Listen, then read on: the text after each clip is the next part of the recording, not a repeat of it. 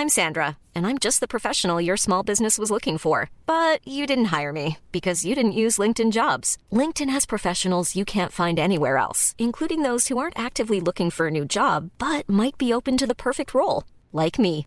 In a given month, over 70% of LinkedIn users don't visit other leading job sites. So if you're not looking on LinkedIn, you'll miss out on great candidates like Sandra. Start hiring professionals like a professional. Post your free job on linkedin.com/people today.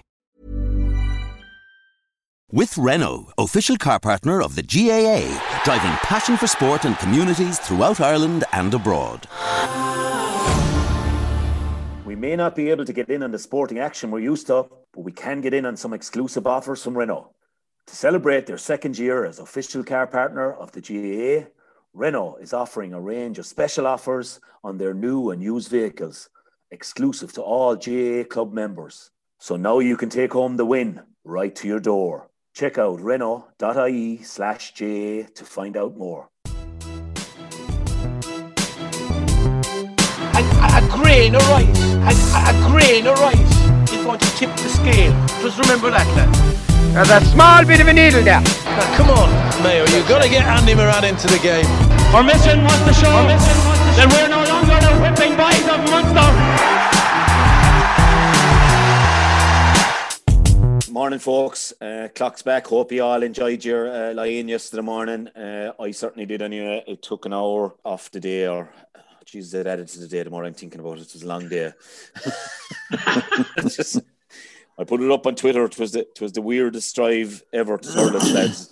Passing out places. TJ, you'd know this road well. Passing out places like Borrisoleigh and, and, and the Rag and nothing. no, no car. No car to meet you. Uh, but look, um, lads, you're all very welcome again this morning uh, or Monday morning. Uh, be up by lunchtime. Irish Examiner podcast in association with Renault, uh, kind sponsors, and uh, we, we thank them always for that. And uh, I suppose first weekend, lads, of the of the the big stuff. And would it be fair to say we were a bit disappointed with the intensity, or are we looking at the new reality, the new normal? Mark, you know, I, I got a shock when I turned around. You know, I was doing the television, obviously, but we were so focused on doing our pieces right, and you know, as you have to do, and then you turn around, and the scene is there in front of you. Like, I got a quick shock, I have to say. Yeah, but I suppose it the seriousness of the pandemic is hitting home now, really, that there is a new normal out there. The world has changed. We've taken the responsibility on this country to go into a second lockdown. And the major thing for me is that we were able to get our games played over the weekend in a COVID uh, com- compliant manner. I think that's the big takeaway from the weekend.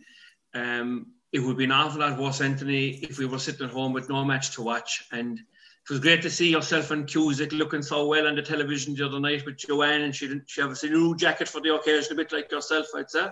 Yeah, well, but, um, she, she she said it was um, light pink. I thought it was lilac, like.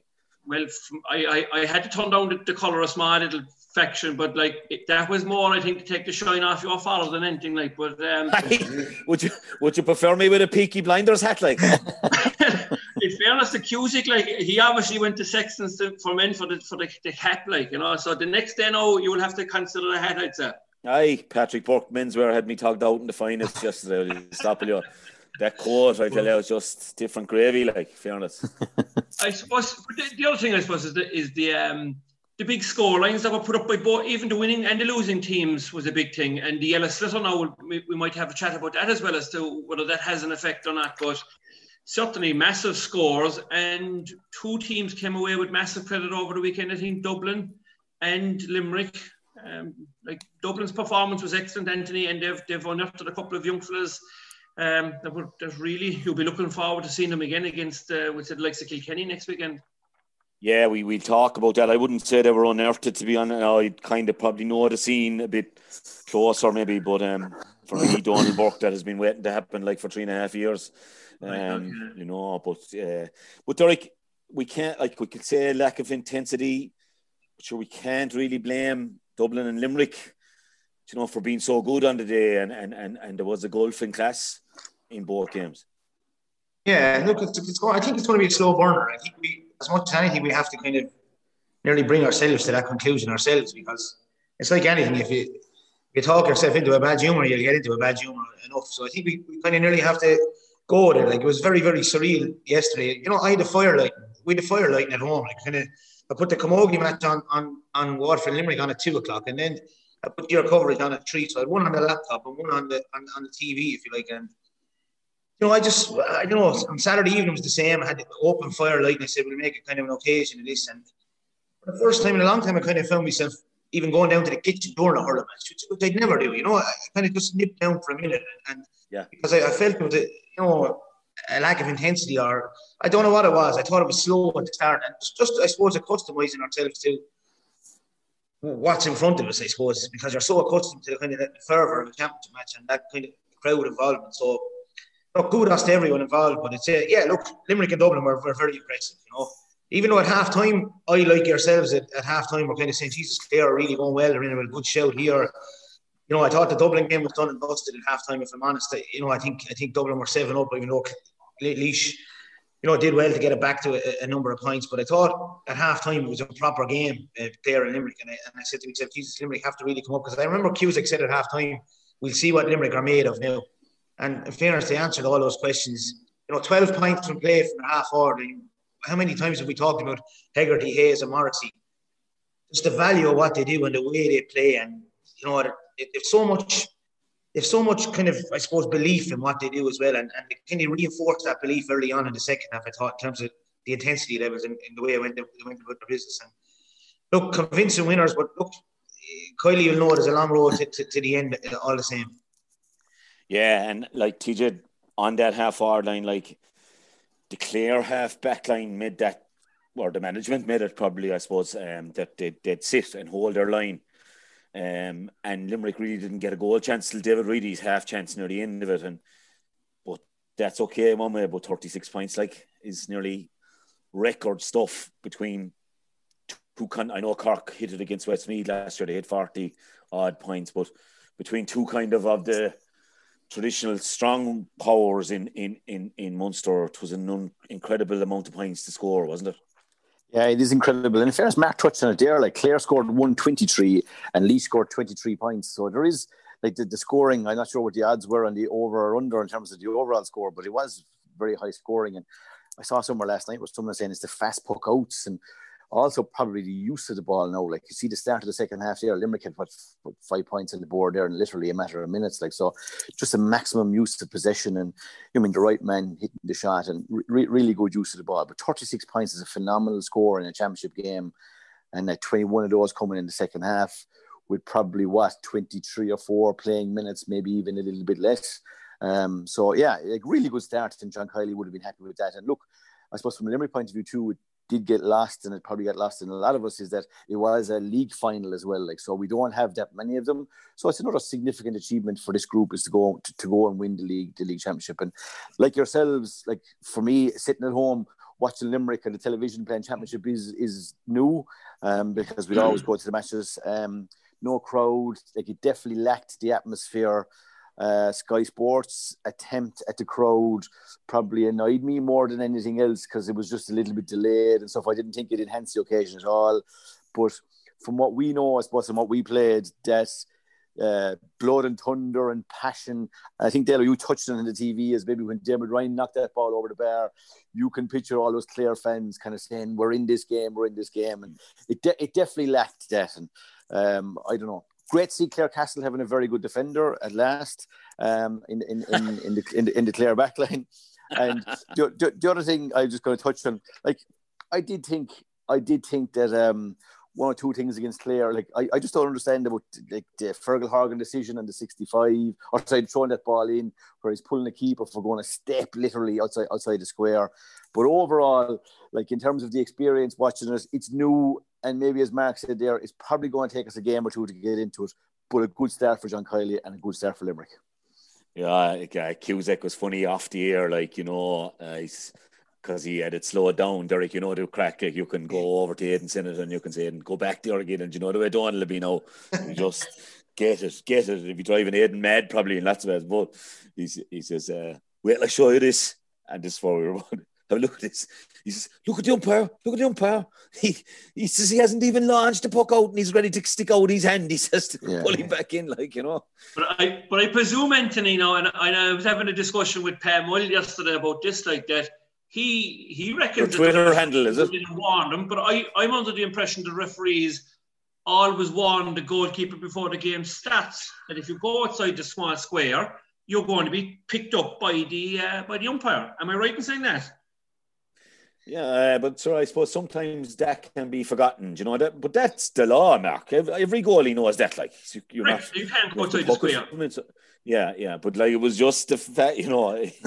I'd say he, he committed way worse offences coming outside the square than that one. If you know But what I, I'm saying. yeah, but I, I would believe that the umpire had got to the end of his tether and said, "Right, lad, it probably has warned him a couple of times, and if you continue to do it, I've no other choice but to put, put out my hand." Like, Yeah, I, th- I think what materialised also is is they watch the Saturday night game and the referees kind of say to themselves what was allowed, what wasn't allowed, and what like kind of you know improve on from the last. You know, and it's kind of becomes kind of almost fastidious kind of kind of you know intention that I, I'll definitely improve on what was allowed last year, and it becomes a kind of you know to, to kind of get up the rankings in terms of, of where they stand. You know, at times it can become a little bit individualized. You know, and I, I look, I thought it was a little bit overly fussy on myself, but um, like I, I was actually writing down notes as I was watching the game, uh, the Clare and Limerick game, and the first thing I wrote down after ten minutes is I thought that Fergal Horgan was overly fussy, and he's a referee that normally lets things go, but he was blowing mad. But remember when we had him on the pod earlier on the year, to, to, to give him his due, he said, like, in, in the early rounds of the season in the league, he said, we're a bit like the players. He said, we're small but slow to get up to the pace of the game. And I actually thought by the, when he came around to the second half, he left an awful lot more go than he did in the first half. And you'd have to take on board, like, he's one of the top referees that we have in the country. He's probably take a little bit of time to adjust as well and, and get up to the speed of it.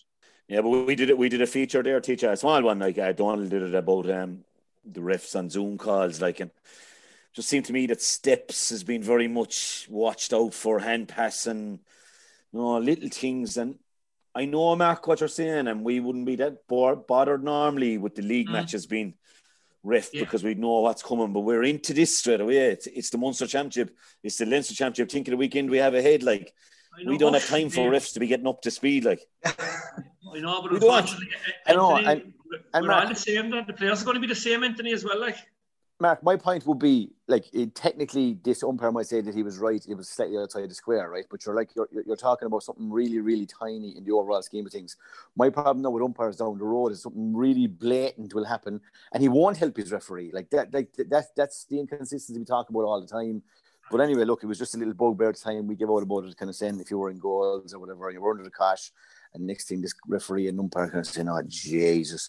I can imagine Dale, if you were full back, you probably would have said one or two sweet little nothings to, to, to that umpire, I'd say, you know. Yeah, yeah, yeah. He, know, his but club could have been his club Anthony- could have been mentioned. Like, go back to the hand pass, Anthony. Yeah. In the first half, remember Cian Lynch was looking at the referee saying, "What's that for?" But when the camera slowed down the hand pass, he he clearly threw the ball. Like, yeah, I know. I, I'm, I'm not. I'm not talking about that, but I go back to Saturday night. Like, I Potter Dwyer. I think Blue was it Jake Malone, or Steps, or was it Young Boland, Keen Boland? Team Boland, yeah. Leslie was barely on his fourth step now when it Yeah, started. yeah, yeah. I But mean, because of- you're- you looking for these frees, like, or are you looking to let the play flow? I mean, Brian Gavin's Yeah, piece this morning in the yeah, paper. excellent. I, I, Yeah, but a- he actually he actually suggested Mark because of all the whistling. And like, don't get me wrong, I love Fergal Horgan as a ref, like, because his nat- nature would be to let it go, like. But he- Eh, Brian's one of Brian's suggestions was that maybe we stop the ref having to blow for the puck out, and let once the players are outside the twenty meter line that we'd allow the puck out to take place. And like, that, sure. that's a fair statement, like. But Anthony, if the referee's 70 or 80 yards away, he's not going to know whether the, the six six players in the full forward line and full back line are outside the 21, is he? I think that's I mean, TJ's that's gotta be point. Like, what- what's his two, what are his two linesmen doing then? Like, can't they cover that? Like, But sure, isn't the easiest thing just blow the whistle and let him off? Well, Matt, And back, at the- back, at- back out. Can't, can't, can't he? Like, the reality is we're waiting for the referee who's probably gone in as far as the, the 30 yard line to get back out to the 70 yard line to be to be there for the next passage of play. The answer to this is two referees, Anthony. It's as simple as that. Two referees on either side of the 70 yard line. yeah, but how, Larry, how, Larry, how we are they need going to another show agree? for this. Another show for that one. But Mark, the the current rule allows right that on a wide ball the keeper can go. He doesn't have to wait for the whistle, right? Correct. On a on a score, you are supposed to wait for the whistle, and that's probably what's causing the confusion for some of those goalies, and that's what we're trying to get it away. But he has he, the reason on the score is because the referee has got to be given time to write down the score. So maybe we should take that away from the referee and let the clock do the job, and the referee doesn't have to take down the score. Yeah, look, I suppose to go back that to makes Dale's 100% point. sense. Yeah, it does. To go back to Dale's point, on- the weekend just gone, those two or three decisions that we were speaking about there didn't have an overall impact in the game. But I suppose heading into semi-finals and provincial finals and stuff like where you're going down the stretch in really, really tight games, and I just saw where people saying that like, the oxygen is getting thinner. It could be tricky for referees now to referee some of these games on the hand pass, on the steps, on the keeper coming outside. How many times, Dale, will we see a keeper come outside the box between now and the end of the championship? You'll see loads of them. TJ, te- technology is there, TJ, and I know now we're going to. I'm going to diverse to a different sport, to the fun, fun sport, the great game of soccer, and, and you see the frustration that has come in with VAR, but ultimately they're getting 95% of the decisions probably right. There's technology No. that's there. Got to, Mark, we've Mark, got don't get me started on that thing. Don't get me started. Do you see the decision against Liverpool on, on, on Saturday night? Ah. It's, like- it's like as if VAR is sent to kind of make sure we don't win another league here. Well, you, Just to- you, just you to in every there- decision in you got every decision in the league last year, so it's about to starting to level itself up this year. Just to fill you in there on the backgrounds, we're all on our normal backgrounds here. Um, Mark is at home, but he's obviously no farmer today, so he's in his cities. He's in a t-shirt bank holiday, obviously. But TJ, instead of having the Liverpool uh, or the Golden Gates Bridge or anything, he has the Limerick supporters filling the field somewhere with their just to rile me up further anyway. But I look, we'll, we'll it's a long year there yet, like down back door by, and we're well used to that road, and we're good at it. We get leash, we get leash, and that's all. I'll tell you, we'll be okay. Yeah. Uh, Dale, can I just, just when you mentioned farmers there, I told you last night. I sent you a WhatsApp. Right, Donny was on to me yesterday saying, Yeah. "Is it possible? Is it possible to send a message to the hierarchy making the fixtures and the times that they would take farmers and milking cows into consideration when deciding throwing times for hurling matches during the winter?"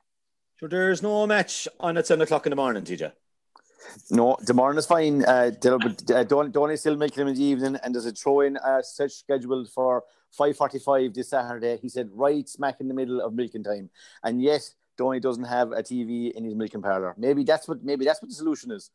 Well, I mean, like, have you know she been on the farm? Like, and you needn't, to, you can just nod there. No, we need to tell the listeners. No. Okay. I Hey, thought you, you'd I be, you want to tell you want to tell Donny to bring in the cows a bit earlier. Maybe Yeah, with the clock, so. with the clock going back like Donny. But I presume like the hierarchy in Croke Park listen to this show. Obviously, it's the cutting edge of podcasting when it comes to the suggestions here are, are top class. So, Donny, uh, we'll get that message up to them for you. But Mark, Yeah. and we'll talk about the games the weekend. You you were saying there's a time clash there yesterday evening. I'm, Yeah. The, I'm still the, to- um, the Kilkenny Dublin game is 3.45 and the Cork Waterford game I think is 3.30. Both of them are on Saturday. Am I right in saying that? Yeah, according to my fixtures, looking at uh, Mark, you are right, yeah. I that's mean, sure, misfortunate, lads, isn't it? Now, in fairness, like, that doesn't make any sense. I mean, there's only four hurling games for the weekend. I I presume it's it's it's being uh, scheduled around TV and, and potentially football and stuff like that. But I would have said, from a hurling point of view, two matches on Saturday, two matches on Sunday. Like I'd say, ninety percent of hurling people would probably watch the hurling matches. They won't have a major interest in the football. If there was no other game on, I'd watch a, a good football match. All right. But like I, I can't understand why there's two the Cork Waterford, Kilkenny and Dublin game is stashing. That makes no sense whatsoever. Yeah, no, like they can probably only show maybe three of them. Like, so the other one should be allowed a time to be streamed. If you want to pay your fiver and watch it, like obviously, and we would like, but yeah, I think that's misfortunate. Just going back again to yesterday, I see a bit of stuff last night here, and I got home and I was trying to unwind. I suppose after the day of driving home in the dark, it's all weird a bit uh, from what we're used to with Munster. But uh, Eibhear Quilligan was getting a bit of grief on social media about the puck outs and you know, Derek, you get the stats off Johnny Bradley with RT like as well. And like on the puck outs and lost puck outs and retained puck outs, it was nearly 50 50. The big stat was Limerick 17 points from turnovers, Clare 1 7 from turnovers. You know, it's eight scores to 17 scores on turnovers. And again, can you take on Limerick in this middle zone? Is there anyone out there capable of taking them on this middle zone? You certainly can't take them on when you when you have your full forward line inside your own 13. You, you need to match the numbers with their numbers out there. You know, I think that's it's it's it's, it's very difficult. You know, it's it, it, basically they have more than everyone else out there. You know, there's times where know, we talk about Laois or talk about anyone at the weekend, but there's times where Gillane is essentially in there on his own. The minute the puck is hit, Graeme Mulcahy, Peter Casey are out there straight away, and they're supplementing Hegarty, Hayes, and Morrissey. They're so deep, like, and and yet they're not hitting it into they're not hitting it into the spare man at times. Now they did a bit of it in the first half, and they did a bit of it against Kilkenny in the semi final last year. To be fair, where they left Gillane in there, didn't work their normal game, and they hit it into Gillane, and Conor Fogarty stayed back, Cillian Buckley stayed back, and they were hitting it and there was an element of that a little bit in the first half. Again, yesterday, where Clare had Patrick O'Connor staying back, Shane Murray was going deep, all right, with Kyle Hayes, it looked like a man-to-man top, and and Halloran on the left hand side was also not following Hegarty. So it's very difficult unless you kind of, if you're going to do what most teams do, which is what DJ alluded to, where Diarmaid Byrnes just, he basically stays right half back to good. Like, I've been trying to put myself in Brian Lohan's situation yesterday. We're saying to or, or John Kiely, they're saying, Jesus, Tony Kelly is running them up. After 10 minutes, I probably would have said to myself, right, we're putting someone on him for the day. There was no, there was absolutely no move from Kiely. They just left he played at 13, but he played anywhere else at 13. He played at 12, he played at 11. 11 a lot, yeah. And, and he was and he was popping up everywhere. And it kind of reminded me, we played him in 16 and we tried to transition him over in 16 in the league final. Kelly would said if he goes deep, Shane Bennett will pick him. If he's up in, in our half, Philip Mahony will pick him. And we got lost in the grey area of trying to pick him up. And I know I'm, I'm, going, I'm on a tangent now in terms of Kelly, in terms of the, the actual question. No, no, he, he, he, got, he got 17 but, points. This but, is relevant. But, but, but he, he, he you know, I, I, was just saying to myself, I would have put someone on him, and and, and Kiely and them they stick to their kind of template of zonal kind of defending. They nearly leave the forwards look after Kelly, if you like. They nearly leave Hayes, Hegarty, and and and Morrissey look after Kelly and be deep enough to funnel back and, and, and get their own game going. And the reason that's relevant to the question is that Eibhear Quilligan, yeah, you can blame puckouts or whatever, but I think they, simplify it then to, to kind of basically saying wherever the ball lands, we have numbers. And, and I know that sounds very, very simple. So if it lands in the half forward line near Hegarty, you have an 11 there, you have an 8 there, you have a possibly a 13 there. And it's, you know, I think Donal O'Grady referred in the paper this morning is that they attack as a unit and they defend as a unit, all in numbers, everywhere, all over the pitch. But the interesting thing for me with, with Tipperary in mind and with the, with the future in mind, I suppose, will be will there be a day where we need we played Limerick in, in a challenge match in 16 in in down in the Gaelic grounds, 17, sorry, down in the Gaelic grounds, really good challenge match. But they had Hegarty and Gillane inside the full forward and on their own, and they kind of and they went very, very direct. And Hegarty caused this awful grief now, in, just in a, in, in one-off challenge. And I was just, you know, he's very good in the air, and and it's just a little bit different. And I'm wondering, will they need different as it goes on? That's all. That's the only question I have. Will they need a little bit of a very flexible, but will they need something different as, as it goes on. Yeah, and TJ, I, I, Brian, Brian Lohan won't get too many kudos this morning. I, I didn't listen to Clare FM now. They'll have some bit of a review on it, but obviously when you lose by 10 points to your near neighbours, you're not, people won't look for the positives even, you know, the, mm-hmm. the masses out there will just look at the score line and 36 points, 123. But like, it was a fair shock for Ballynash on his kind of debut with Connor back I know he might have played one league game there to see Tony Kelly trotting into him. Wonder if you wanted to upset a guy starting like it was a fair one, wasn't he? Probably expecting Ryan Taylor or maybe Aaron Cunningham or you know even Shane O'Donnell, and I presume maybe that John Finn thought of for Shane O'Donnell, but to see Kelly arriving in, he wouldn't have foreseen that. No, he certainly wouldn't. I was a little surprised, Dello, with the initial uh, first 15 for Clare. I was expecting probably something a little bit different. I did think that the two Aarons would feature in um, in the first 15. But at the same time, I did think that Clare came with a plan it looked like from the TV that the two midfielders were kind of more or less man marking Will O'Donoghue and Cian Lynch. It looked like from the TV, right? It looked like that they had a plan for Tony Kelly, and it looked like is that their half back line was holding. So they did have a plan, right? And it did work for a good bit of the game. And they, I suppose if Wright was right, they probably should have been ahead at half time, maybe by a couple of points. They did shade the first half, right? But in the start of the second half, as you call it, championship quarter, they, they, they really, really struggled. And then when you went behind in that system, and you see when you're chasing the game or chasing scores into a Limerick setup that plays zonally, that's just absolutely fodder for them. They'll mop that up all day and they'll pick you off for scores, and that makes life easier for them. To go back to what Derek was on about there, like you were saying, can they be outworked? Like for me, the work rate from Kilkenny in the semi final last year probably it definitely matched it. It probably over maybe outworked them at times. And in fairness, Kilkenny with the puck outs, like they had John John Lee and Walter Walsh back effectively, like helping their hand. Like they were very, very, very deep. Like and then I won't say that they mirrored it, but it was very close to being something similar to what Limerick did, and it did work for them because they had the target men inside and on the other point in the Derek was making, these coaches now, like you take look like Pep or whatever in, in, in, in the Premiership, they don't really do plan Bs. I think they they kind of tend to try and make plan A better rather than go for a plan B. That's that's basically their their, motto, and that's that, that's what they're trying to do. And like I've been in the stand with Limerick where they're trying to get that possession game going in the middle of the field and trying to play that better than 50-50 ball to the boys inside where you have to move inside and it does work very well for them. There's Limerick supporters there, will you hit it, will you hit it, will you hit it? And you try to explain to one or to them that's not what they're about, that's not what their game. And even trying to explain yesterday who's picking up Tony Kelly, right? You just have to understand the system as to what they're trying to do. And once you do that, but it is a difficult system to break down. And when it starts rolling, it is a difficult system to kind of, I don't even know what Clare could have done in that first five, ten minutes of the second half just to change it. It seemed like the goal came at the right time for them, but just Limerick got going again and just kept that five six points in in in in, in reserve. And Mark, like they did come up with two majestical bursts, didn't they? The six points after half time. No, Tony, Tony was majestic, but he missed the two frees, which were killer blows on top of, you know, and but then after the goal and the point for Clare as well, when they brought back to the point, I think they got two points and then the goal. There was a point yeah. in it again. You said, hold on, this thing is seesaw. Limerick go up the field again, I think, and outscored Clare 6 1, burst.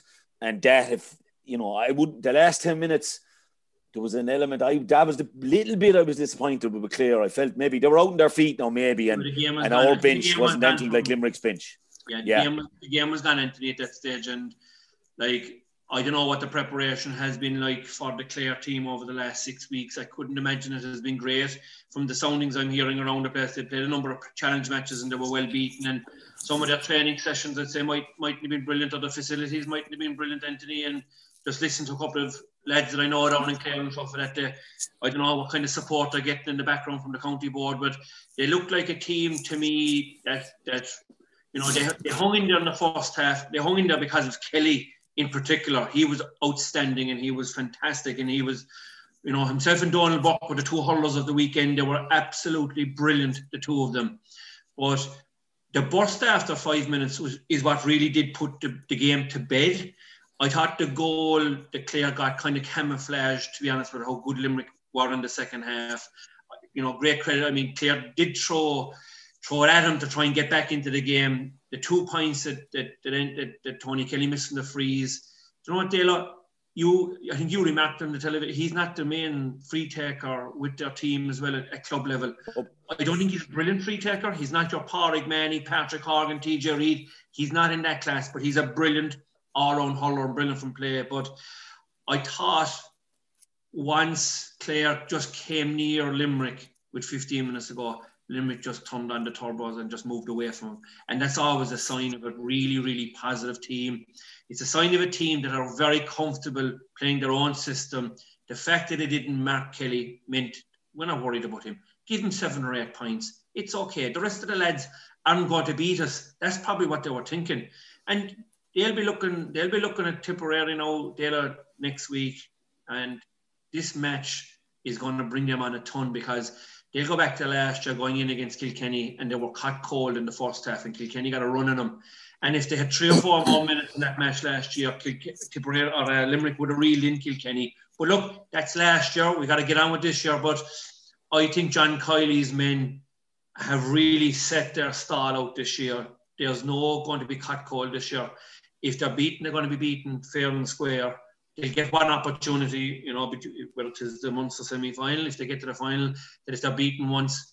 But for me, they sent out a strong notice particularly in the second half. And the other thing I would say is you got 15 scores in the first half and 21 in the second half. The 21 is probably because they had the wind. But for me, they played for 70 minutes at a constant pace. And, and their physical fitness and their, their strength is very much up to up to speed. Yeah, and I, I, I wrote about it this morning. Like I, I like I just did the three years with the academy, and I was just a director, a coach, and like seeing that the coaching was done right for the 15s, and you're over, and probably you're the coach to the minor team. That's really my role if I can go back to it. But lads, the strength and conditioning fellas we had. Carborough Carlan when I went in first, right? Car- Carberra got a job at Arsenal. know why he went there, no, Larry, but um, and hard luck yesterday, Larry. That was one thing when I turned on the television and got home last night to see Jamie Vardy had scored to beat G in the league. I look forward to tonight as well, uh, relaxing with a glass of wine, watching Harry Kane getting a hat trick. But but Cairbre went to Arsenal, lads, and Tip heard about this guy when Liam went back in. And he, he was a bit homesick. I know that from being kind of a friend of his. And and they went after him and got him into the IT in Thurles uh, lecturing and, and got him sorted down there and he loving it and, and, and he wins the All Ireland. Cairbre goes away, he's replaced by Mikey Kiely. TJ, you know Mikey probably as good or better yeah. than I do. Mikey still hurling with Ballybrown, knows the game inside out, highly qualified. He's there on the line with Limerick now this year and last year, replacing Joe O'Connor. In the academy, then Darragh Droog comes in to replace Mike Kiely because he goes up to the under 21s to win the All Ireland with Pat Donnelly. Darragh Droog, All Ireland strength and conditioning winning coach with Na Piarsaigh. Mm-hmm double Munster ch- club champion strength and conditioning coach. Like you reap what you sow, lads. And mm-hmm. like you look at that, the specimens of men they have, like Will O'Donoghue, Cian Lynch, Tom Morrissey, uh, Kyle Hayes, Gearóid, Gearóid Hegarty. Last night, my daughter was in the couch here watching the Sunday game. She said, Jesus, the size of him. She says, mm-hmm. he, could, he could be playing for Munster, couldn't he? And like, and carrying it like he's not he's not overburdened. I know one year with the Dubs we got the weights wrong Liam Rushe could hardly fit into a jersey one of the years, and we nearly had to slim him down over the winter the following year. Um, like Limerick seemed to have it, and they're at it, and and people would say they were anti academies and all this shite and leave it to the clubs and that, but I. I think it's coming to fruition, like, and was long. Look, it was long in place before I went in. I never saw Cian Lynch. I never saw Aaron Gillane, Dermot Burns, any of these fellas. Well, Dermot Burns wasn't even in it, TJ. Yeah, but, and and Dale, that, that takes a lot of time and that takes yeah. a lot of planning. And if you patience. Look at, eh, patience, yeah. And if you look at where Dublin footballers are at and where, let's say, maybe Kerry footballers are at, Mayo footballers are at, that I was, I suppose, that financial resource right? That kind of drive and common team behind the scenes, right? Putting the planning in place, right? Because like you can't fix an SNC. You really you can't fix it in one season. It's really over two or three years where you really see that coming to the fore. And like you take some guy coming out of mine or now, right? Let's say if he's not on a good SNC program and working on that, right? Well, he's going to find it. He's going to have to be nearly exceptionally good, right? To break into an intercounty squad because you just get murdered, right? Now we didn't see, as you said, the physicality and the intensity probably over these two, but look what's coming down the track here, right? Look at Wexford and Galway coming the weekend. Look at possibly like Tip and Limerick will say the physicality in that middle third. You're going to see savagery at its absolute best, I would say, in the middle third this coming weekend because there's big prizes at stake. But absolutely in the modern game intercounty, that resource, SNC, the best people out there, the video analysis. I'm going to come back to that in a second, right? And let's say all the coaching and nearly a PR machine as well, Dale, I was mentioned last night. That's what you need behind a modern day intercounty setup. And it has to be all shoulders to the wheel, everyone looking for the same thing. And if you're not, you're going to be chasing your tail here for a while.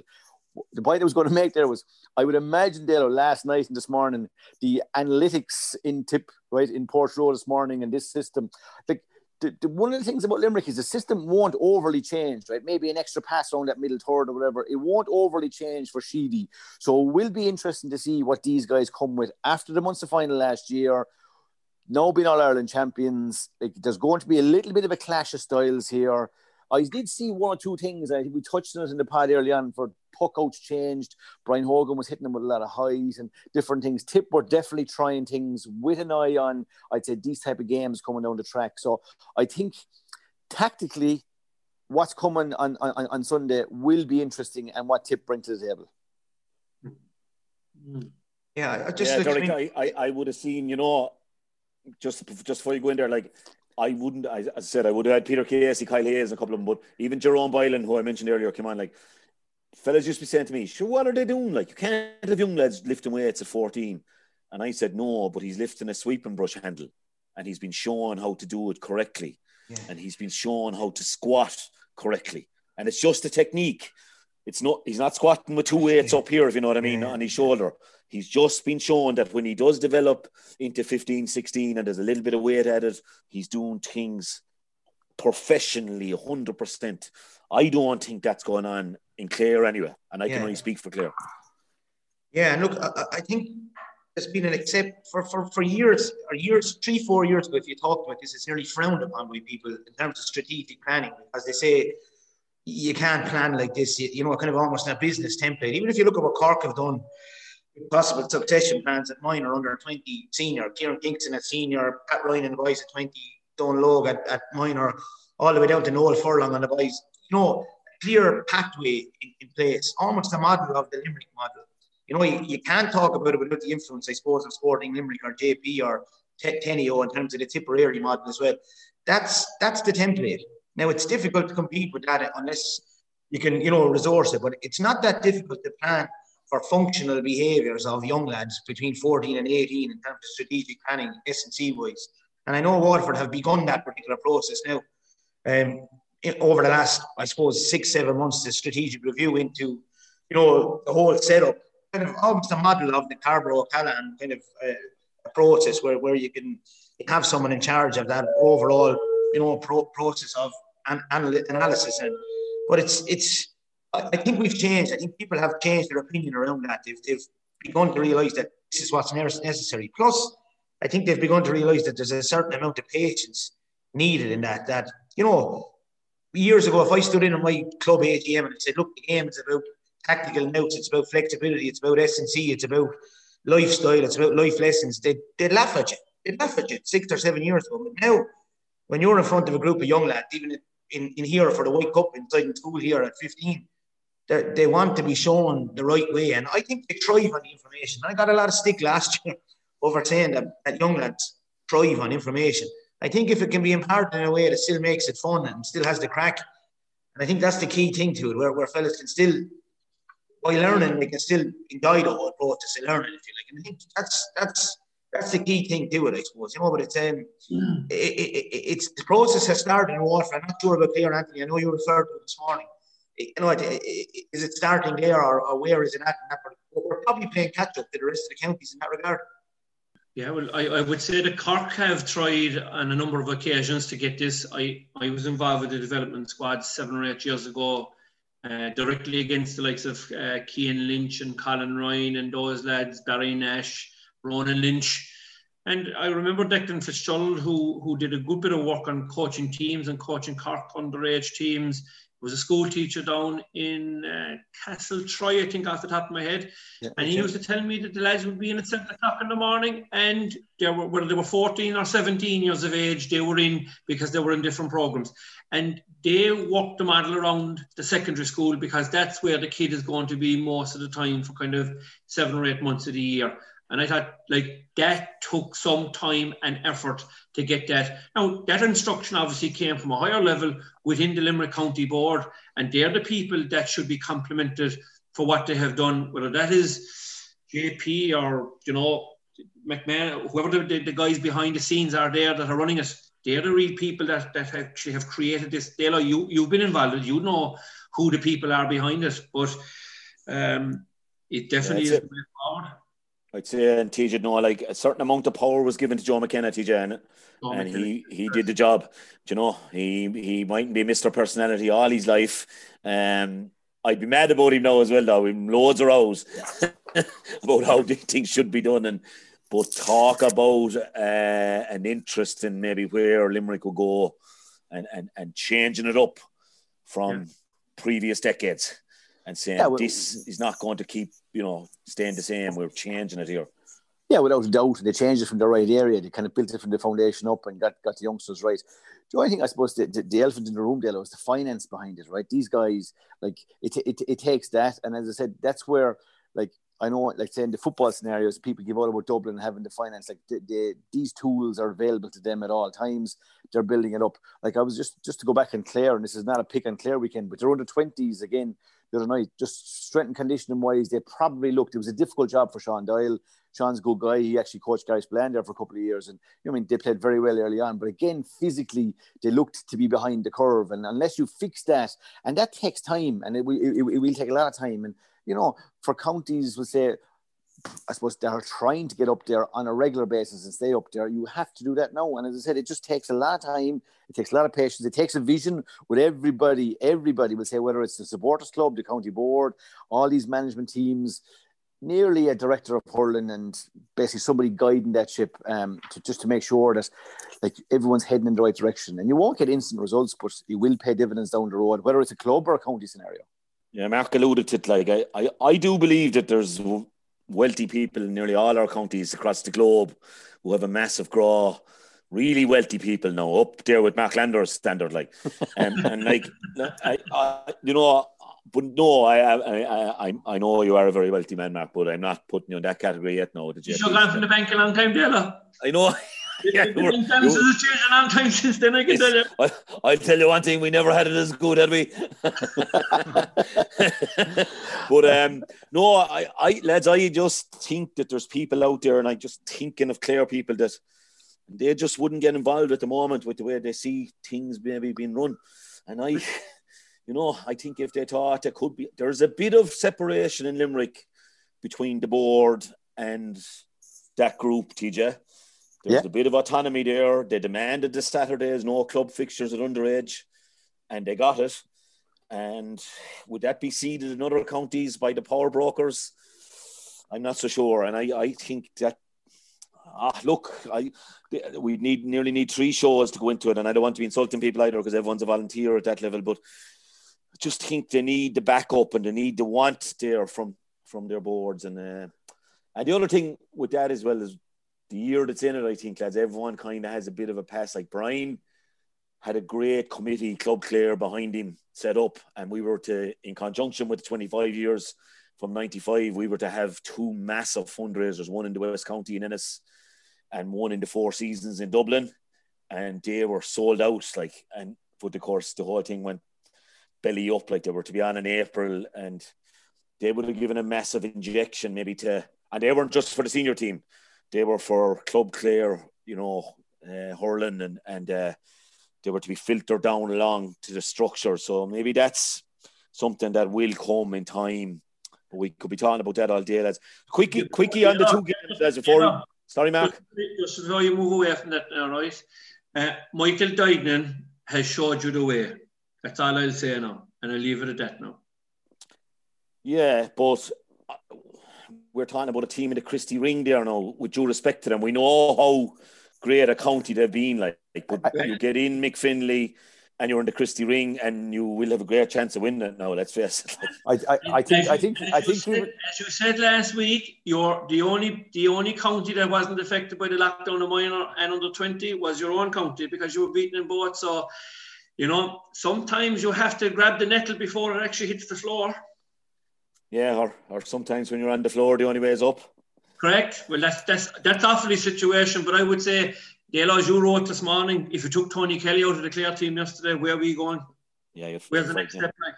Delo, right, I yeah. think I think Mark was referring to Anthony Daly becoming the next county board chairman. I think I think that's the hmm. path he was going with there. Was he? Uh, no. I'll tell you one thing. I, I text him. I text him when he was going for it. I says, "Have you lost your marbles, kid?" Like, county boy. I, I wouldn't do the. I wouldn't do the club chairman thing. Like you know, that would be fairness. Like, oh Jesus, no, I, I couldn't. No, that, they're just. You just see it so long to change them. Yeah, but I, I'd say can probably went through what you're just saying there now, Anthony. Like, and I'm being dead serious with you here now of all the fellas that, that is in your county, you know, you've, you've, you've Captain Clare to win two All Irelands, you carry a, ma- a, massive amount of respect within your own county. And when you go outside, it will give you a bit of respect as well. Now, to be fair, like we do invite you down to Cork and leave you in for a night or two. Yeah, I, I think on that basis, I might consider the Dáil rather than the Clare County Board.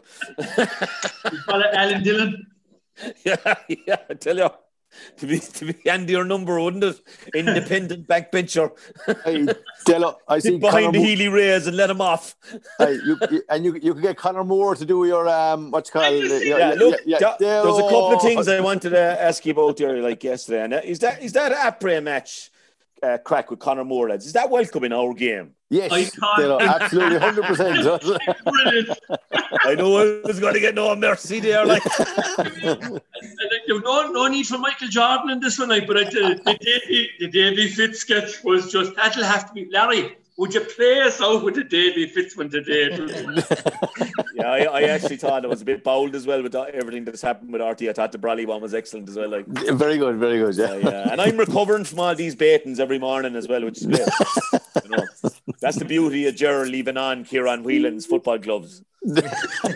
kind of shielding the blow, you know what I mean? well, lads, what about the crowd noise and stuff like that, Derek, and the yellow sliotars? And well, I I haven't watched both games now. Sky were a bit off with the timing. And the, Yeah, I, th- I think the time the timing was an issue on Saturday night. Uh, you know, but I, I, I look having watched the soccer over the last couple of weeks. You know, I, I, I became used to the kind of the crowd noise with Sky, if you like, and I, I was kind of you know I was testing the waters on on on Saturday evening, and the timing was horrendous to be honest with you in terms of know even Cian Boland's first point. If there if there's a hurling person in charge of the time and you're ready nearly straight away, even though it's from the sideline, you're kind of saying that nothing came, and it came about 15 seconds later. This crowd noise came for Cian Boland's first point. Ahead of Sunday, I was kind of more interested. Could I pick up on the communication between all the players and what was being said from the line, and to pick up on any even expletives from the line, or could you, you know, could you, could you pick up on anything? And I found that kind of off-putting as well, if I'm completely honest. No more than, than the bell in the background of the school is off-putting for you now, listen to hear. But, uh, Get back from your break. Get back from your break. perfectly timed. Tell you how bad my internet is when I have to go into school during the midterm break. But um, uh, yeah, so look, um, look, I, I was in between on, on the noise. I nearly, I nearly prefer if Sky had their t- if the timing was right in, in the noise. I, I prefer some sort of noise stimulation in the background. You know, that would kind of give you a chance to, to do both. But that's probably looking from the Sliotars' point of view. I was probably on the fence on the Sliotars initially with the traditional approach with the white Sliotar. I then kind of watched the under 20 game between Tip and Dare, the one where the point went over the bar off the sideline court. And I began thinking about the, you know, the, the science behind the yellow sliotar, or even being able to see it in, in an awkward situation, going inside the post with the white posts, etc. So I'm actually coming around to the, to the idea that the sliotar is is is not a hindrance in any way. And you know, I'm, I'm actually happy to kind of go back on my my earlier kind of estimation that the sliotar would kind of stick to the traditional sliotar. My my thing with the sliotar was that it, it wasn't rolled out early enough for the lads, even during you know, they, they didn't, you know, it wasn't just it didn't become part and parcel of what they were doing early enough. It just came it came all of a sudden. But I'd have no issue with the sliotar given the scores that were uh, that were accumulated over the weekend. You'd have to say it, it looks like a quick sliotar anyway, you know. Yeah, yeah, yeah. I think like, i- if we're bringing in the crowd noise, Mac, we should just decide to leave it off to for Wexford and Galway and have a microphone down around the line there somewhere.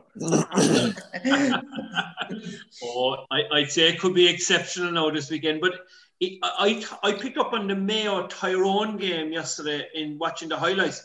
The amount of communication that went on, and every time that Tyrone got a goal, you could hear about 15 of their players bowling it into the Mayo fellas, like, you know, mm. and I, I think that the fact that there, the crowds, that there is no noise in the background of the crowd, you're going to, there's going to be fair stick, I think, from players to players when this game starts to hot up as the, as the year continues, you know? Yeah. Okay, sure. Look, it'll be a call for the broadcasters, I suppose, to make whether they do that. The Sliotars is here to stay, I presume. Uh, we just get on with it now. People were complaining about it, but sure, look, I didn't see too much on with the white either, I have to say, under the lights. But anyway, I don't think it make a, a, a huge difference. Um, Dublin, lads, and Laois, we won't go overboard on it. Um, it was as we predicted, I suppose, and revenge was on the minds. And yet, I got a feeling from a lot of my friends on WhatsApp groups and that that like one of my great friends and he'd be a great student of the game, like said, kicking, he'll destroy him. I, I I don't see that. I thought I was in, very impressed with the two Burkes. Obviously, Donal speaks for himself with what he scored and nailed all the frees, took his goal superbly. But I thought Conor Burke, a sweeper, was very, very good. And he's a fellow I've watched at, with DCU doing that. Very comfortable doing it. Very good ball player. Great vision. I think him sitting behind TJ Reid, and if O'Donnell, if Eoghan O'Donnell can do a job on Fennelly, now look, that's easier said than done. But Eoghan O'Donnell is, to me, one of the best fullbacks in the game, one of the best defenders in the game. And I, I you, you we, we, we'll all probably be going for a Kilkenny win, but I, I don't think it's as clear cut as saying Kilkenny destroy Dublin.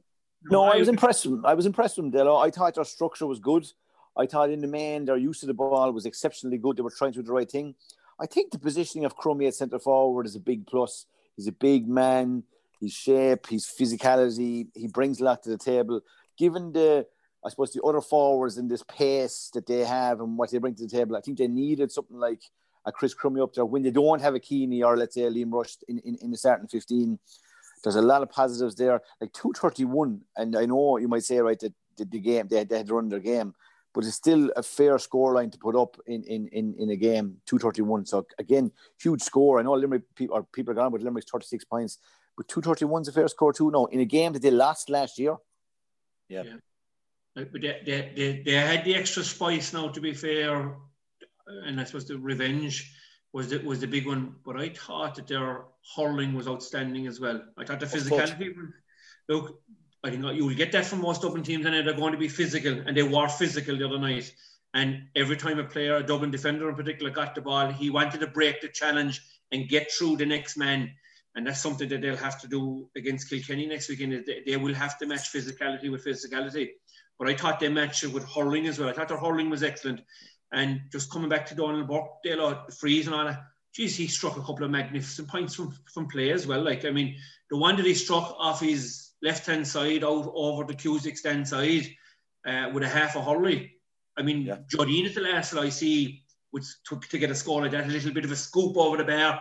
Love, lovely wrist now, but um, you know, I, I thought overall Dublin were impressive. I, mean, yes, we will probably will be going for Kilkenny, but they're going to, and the game will stand to them. I've no doubt that, that both Limerick and Dublin, the game will stand to them going into the match next weekend. Yeah, and Derek, Matty definitely putting his own stamp on it. Mm. Second year, no Keaney on the bench, no Paul Ryan on the bench, no David Treacy on the bench. I mean, I still think if you were manager, a lot of us would be tempted to say we'll, we'll have him in the 26 anyway. But he, he made a statement. He said, no, didn't make 26.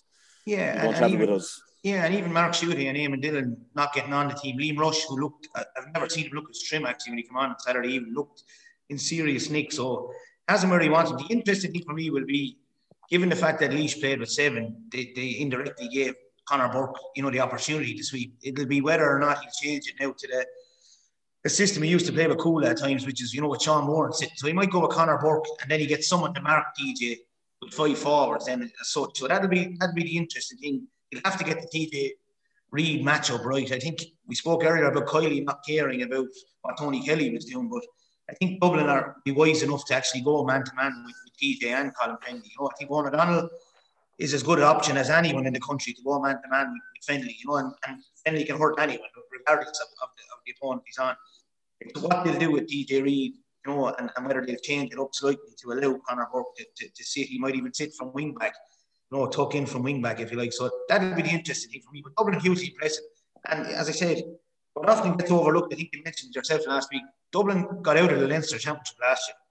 You know, which is, you know, I think most bookies would have would have presented Wexford, Galway, and Kilkenny as the as the as the favourites to come out with that round robin last year. Dublin got out, and and they're remembered almost for, for losing to Laois down in Portlaoise in a, in a memorable game for Laois. But and Derek, and Derek, over the two years of the round robin, they've been tremendously competitive against Galway, Wexford, and Kilkenny. Like, yeah, go back, go back to Pat Gilroy's first game in Parnell Park, against against Kilkenny, I think Liam Blanchfield got a goal near the end of it. Kilkenny were in control of that, or Dublin were in control of that game all the way through.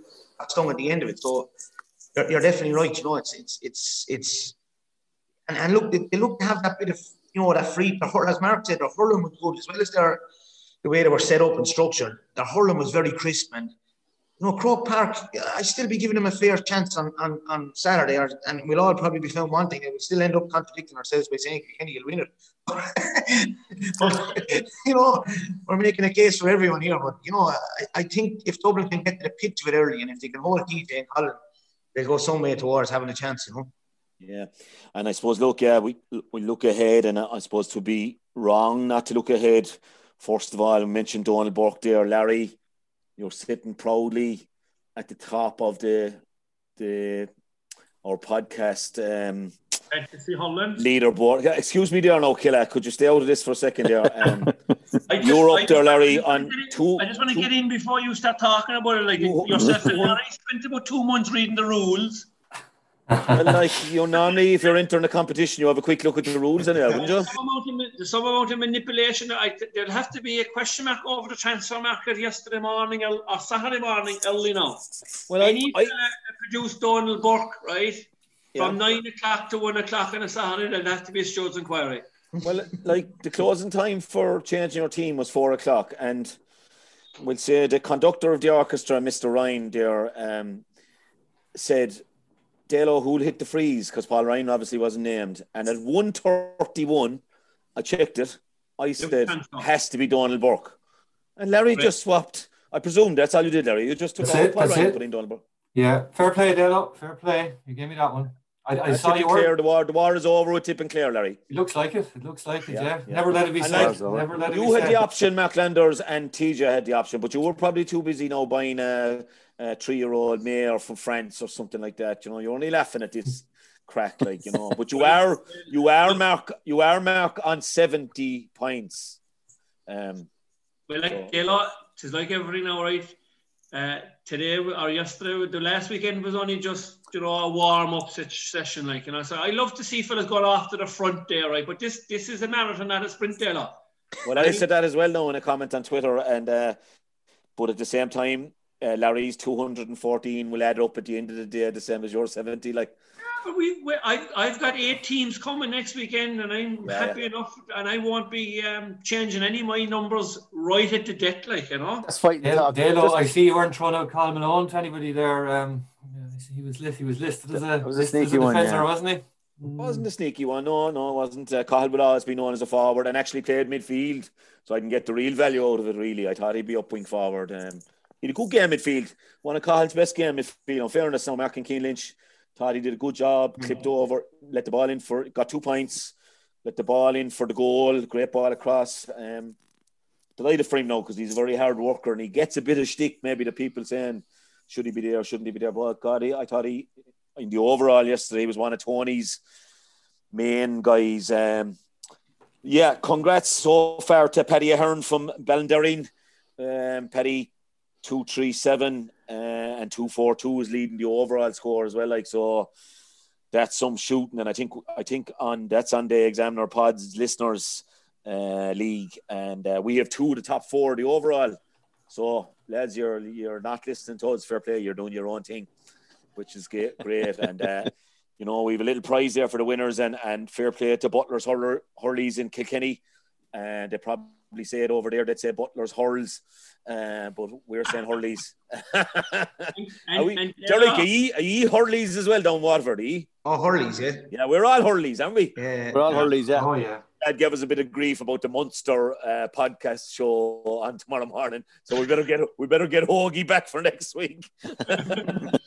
Come here, Dale. Just a, a question there the fact that you've named your team Murty's gang, does that mean that there's just more than yourself picking the team? Like, have you a squad oh, uh, Mark, Mark, I wouldn't have the same success now that you've had uh, in, in the equestrian world with uh, Getaway Queen. But I owned a greyhound one time called Murty's Gang. The name of the pub is Murty Browns, right? It was myself, my brother Michael, and my one of our best friends, bought myself and Michael Tom Howard, who I won five championships with with Clarecastle. And uh, we, we called the dog Murty's Gang, and he was never ever beaten up the field in 20 runs, Mark bringing hey. home bringing home the derby. Castle in 2002 from Clonmel, a great greyhound by I'll tell you. I, no, no, that's long, long in the memory of it. Oh well, it's a once in a lifetime probably thing, and and he went off to stud in for about five years. Like it was like man about dog. Like he just went off the stud, and he he had some five or six years of life of little little puppies being brought down to him from the north of Ireland, from North Kerry, and uh, little female puppies, and uh, he having his way with them in George galleries, and the owners of those female puppies paying us. That's to some let him bonus. have his way. It's just- it was an absolutely sweet time in life, I'll have to say. It was, it was before the last crash, if you know what I mean. Oh, No, won- no wonder we were in Cheltenham every year. and the back of Muffin. Oh, stop, sure. Just, Were you trying to set up a mini Coolmore or something down there, Dale, or what was it? well, well, and like I tell you, he produced two great sons as well. Then Murty's Blaze and Murty's Destiny. They both went to the Champion Stakes final in Clonmel, which would be for the older dogs, and they went to stud as well. And uh, we sure look like all good things that come standing, I suppose. And the, the- Do we just call you John Magnier now from on- now on? No, no, you? no, that that that is absolutely you. You, didn't, you didn't get the result on that three o'clock in Galway yesterday. You wanted that, did you? We got the black type. That that's the important thing. Grand third. Okay. Or once you was was in the first that three. Black type is all we wanted. I have the half sister. So, and is she in fall? She's in for the Spanish moon, which means she'll have a three parts brother or sister to Grand Rye, who was So sold that puts the 400 that- that puts the price of the fall from what value to what value approximately. The COVID now could hit us, so it is a bit, it is a bit strange. Like you know, we'll have to wait now to see the, the market will adjust itself, but we're in pole position. I'd say handy Yeah, bit of why? work. Why did I think I'd get a straight answer to that question? I have no idea why, why I even asked Well, it. you Like, see, you know. TJ Reid is, or TJ Ryan is giving me the bit of advice in the background. He says, whatever you do, he says, when Dalo asks you any of those questions, tell him nothing. He says. yeah, yeah, yeah, yeah, yeah. Yeah, I can imagine him as well. Yeah, yeah, you're looking like the two Eva. You're only for the the, the Galty Mountains separating you. You might as well be living together, the two you. Lads, uh, we often talk about the weekend of the All Ireland semi-finals being like a festival of hurling. I I was against the idea initially, the Saturday and the Sunday, and we were losing out in the weekend. But geez, I thought it was a great success for the last two years. We had it all to ourselves. But geez, I know the football is starting next weekend, lads, but we nearly have it all to ourselves next weekend. But what what a four match. And and unfortunately, Mark, we will have to have the laptop on and one and the television on with the clash. But uh geez, lads, Tipperary and Limerick alone, Wexford and Galway alone, like Cork and Waterford alone, and we have referred to we've given the Dubs a shout against Kilkenny on the basis of their performance. Where do we start? I suppose we, we'd have to look at the All Ireland champions against the Munster champions. Like I mean, quickly we won't spend all day now because you know I suppose we've a nice bit of ground covered, but like Tip, Tip will bring a whole lot more than Clare brought in terms of the depth, the depth. Like these twenties going for three in a row, we'll say 2021s, and these guys won't, probably won't start. A lot of them. That's fair. Like they would start with Clare lads. I tell you if we had them. Yeah. Um, savage match, I would say, coming down the track here because like, the winners here into a Munster final and, and, and, a step further down the track. Just to touch on what you said there, Dale, there's four matches on. Um, the four favourite, like Cork are favourites to beat Waterford, Kilkenny strong favourites to beat Dublin, Galway are favourites to beat Wexford, and Limerick are favourites uh, 8 to 11, 11 to 8 to beat Tipperary. As we all know in sport, that's the four favourites. You don't normally get four out of four. There is a surprise lurking in there somewhere, wherever your opinion might lie. But and it's it's it's hard to know which is even to pick at them. Like Galway, Wexford is just um, very very difficult to call as well. But to touch on Limerick and Tip, I think tactically it'll be huge early doors here, Dalo. We won't have the advantage of being there. I thought the camera angle yesterday could have been a little bit better at times from RTE, trying to see who's playing where, who's picking up who. And I suppose we rely on the experts, I suppose, in the studio to tell us exactly what's going on sometimes. But I'm just trying to come up with. I was at the Munster final last year where things didn't go um, at all Liam Sheedy's way, and, and, and they ended up taking a hiding. What are Tipperary going to do different? I'm sure they'll have Limerick well studied. The Limerick's team will be more or less as played. Uh, there won't be any major changes there, so it'll be interesting to see what way Tip line out. But a cracking game in store, yeah. Yeah, I'm doing co-commentary for that, TJ. So I'll be I'll be cognizant of your comments there, and I'll try and fill you in. I think there was an amount of restriction, the amount of restrictions yesterday, TJ, in terms of the whole thing, like the meeting beforehand. You know, there'd be about a forty-minute meeting, as Derek would know, Yeah. about just what are we doing and where are we highlighting, and like we all had to sit nearly four meters apart in the stand. Rory O'Neill was nearly roaring at us. you know, like um, between everybody in the crew, you know, from cameras and what areas to pick up on in the warm up, and then I, I, I don't know if that's a factor on the camera work. I saw that commented on last night. Um, I, I, I don't know. I, um, there definitely was a high behind, was there, Derek? Well, uh, yeah, but uh, Brendan Cummins showed a high behind on, on Sunday again. Yeah. So I presume, yeah, and some of the replays. Yeah, so did a Hall, yeah. behind. yeah, yeah. So Yeah, yeah, yeah. Maybe no, I don't know, but just I'd say that maybe I don't think there was anybody up on high, if you know what I mean. You know, the old commentary box Yeah. that you Thurles. Yeah, I think yeah, there was yeah, anybody up there really. You know, maybe maybe local radio now, but don't look great. He was over on the Ardán Ó Riain side. Um, and it was lower. I think Larry maybe helping us out there. There was a lower angle. I think the camera work was lower. Like the, it was over from us. We were kind of on the 45 yard line was the outdoor studio, and then right kind of in the middle of the field there was a camera stanchion with a cameraman there. So yeah, different. I I don't know. I, it could be restrictions. Yeah, but Mm. look, um, yeah, maybe like look at the I'll be looking to improve anyway.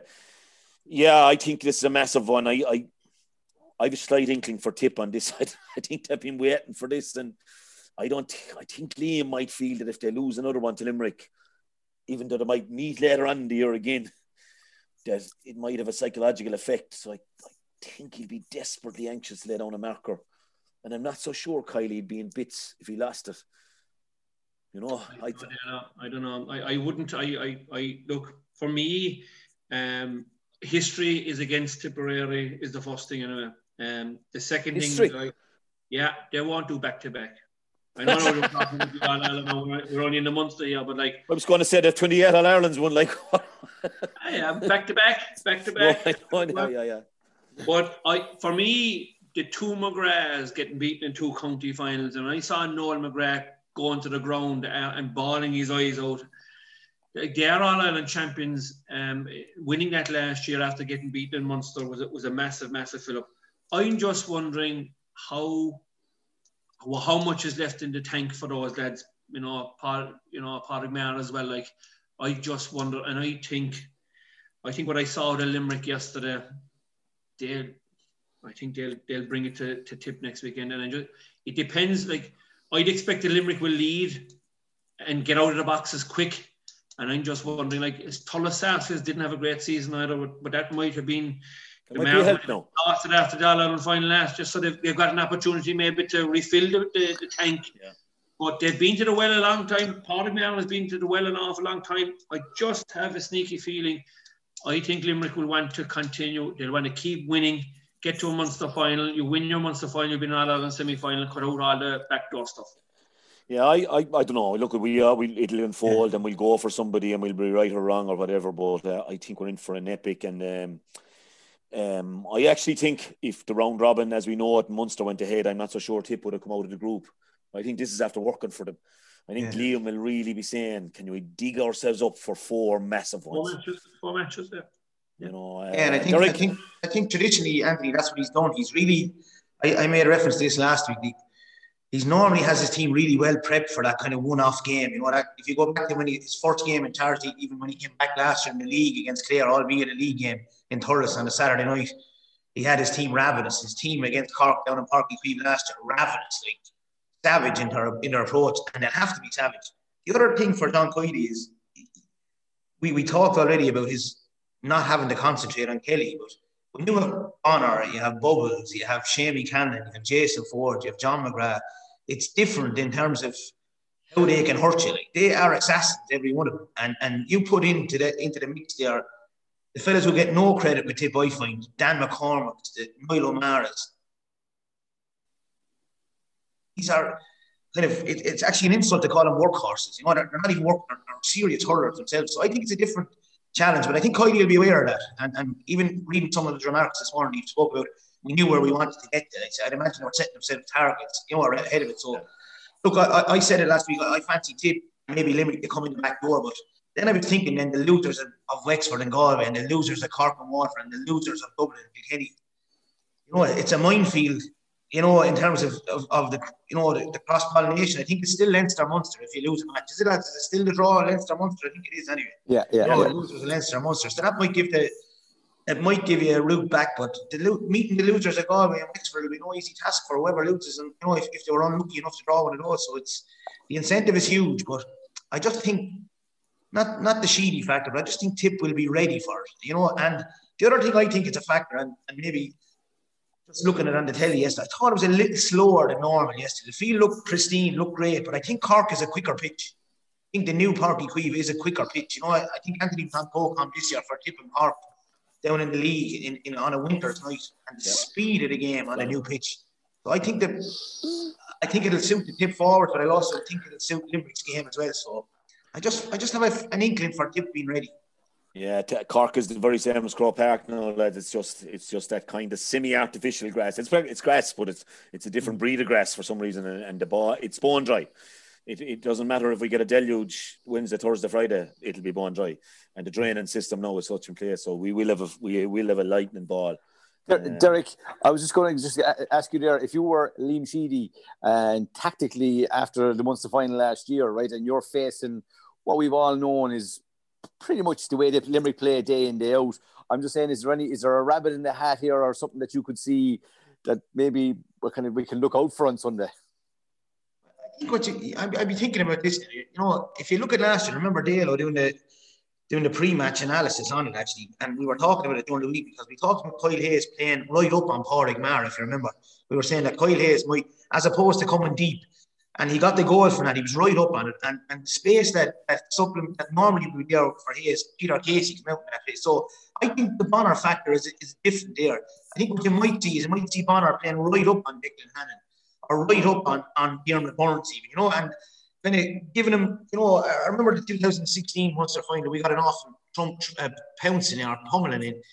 And we were surprised by, by Bonner that day. He kind of went right up on like, right, you know I mean, right up on top of him, almost not in a Lara but Tommy Wells situation, but taking right up on top of him. And it was very hard to kind of control. So I'd say Tip will be very, I think Tip will be very direct. And I, see, I think you'll see the Dan McCormacks and the Niall O'Meara's in the world trying to go you know, almost double up on Gearóid Hegarty and and and um, and Tom, and Tom Morrissey, if you like, and they'll be doing the tracking there, McCormack, and and and they'll make it a war zone out there. But they'll be hoping that they can Ford and Callan and maybe Bonner down the centre, and Tom McGrath can do the hurling, if you like. So I don't know. I still think Tip will want to keep that defence solid. The other decision they made last year was they put Brendan Maher back corner back on on, on Gillane, I think, in the in, in the. They did, they did, Derek, but that was because Cathal Barrett missed the game actually. Paul Barrett missed the game. So I think, you know, that that they'll obviously have Brendan Maher out.